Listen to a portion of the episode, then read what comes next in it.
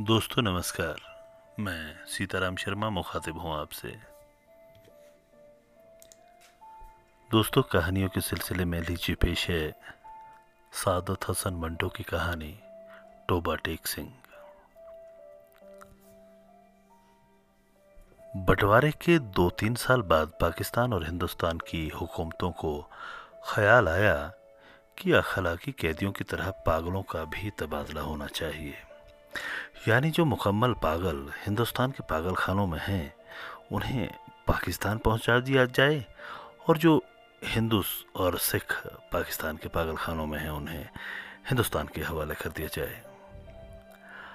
मालूम नहीं ये बात माकूल थी या गैर माकूल बहरहाल, दानिशमंदों के फैसले के मुताबिक इधर उधर ऊँची सतह की कॉन्फ्रेंसें हुई और बिलाखिर एक दिन पागलों के तबादले के लिए मुकर्र हो गया। अच्छी तरह छानबीन की गई।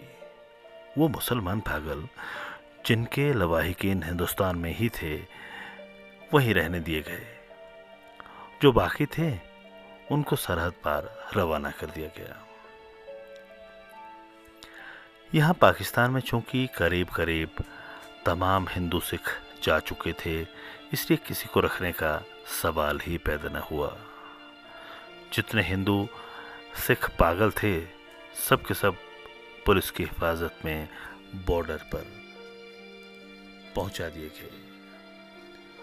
उधर का मालूम नहीं, लेकिन इधर लाहौर के पागल खाने में जब इस तबादले की खबर पहुँची तो बड़ी दिलचस्प छेमी गोइयाँ होने लगी। एक मुसलमान पागल जो बारह बरस से हर रोज बाकायदगी के साथ जमींदार पढ़ता था, उससे जब उसके एक दोस्त ने पूछा, मौलवी साहब, ये पाकिस्तान क्या होता है? तो उसने बड़े गौर और फ़िक्र के बाद जवाब दिया, हिंदुस्तान में एक ऐसी जगह है जहाँ उस्तरे बनते हैं। ये जवाब सुनकर उसका दोस्त मुतमिन हो गया।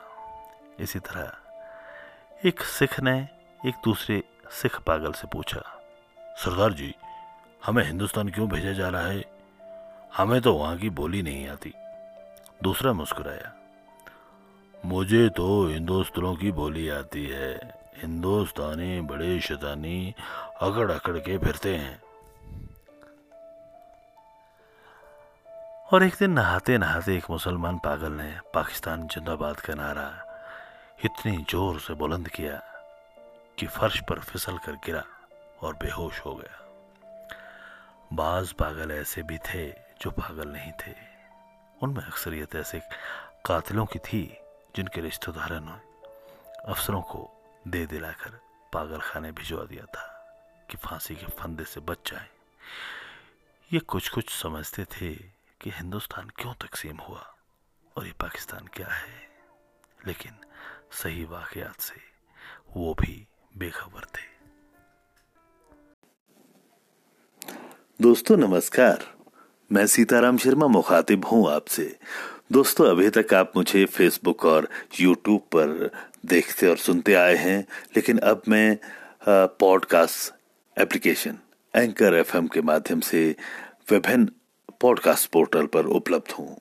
मैं आपको सुनाऊँगा बेहतरीन लेखकों की बेहतरीन कहानियाँ, बेहतरीन कवियों की बेहतरीन कविताएँ और कुछ अपने अनुभव और अपनी कविताएँ। आप जुड़े रहिए, बने रहिए।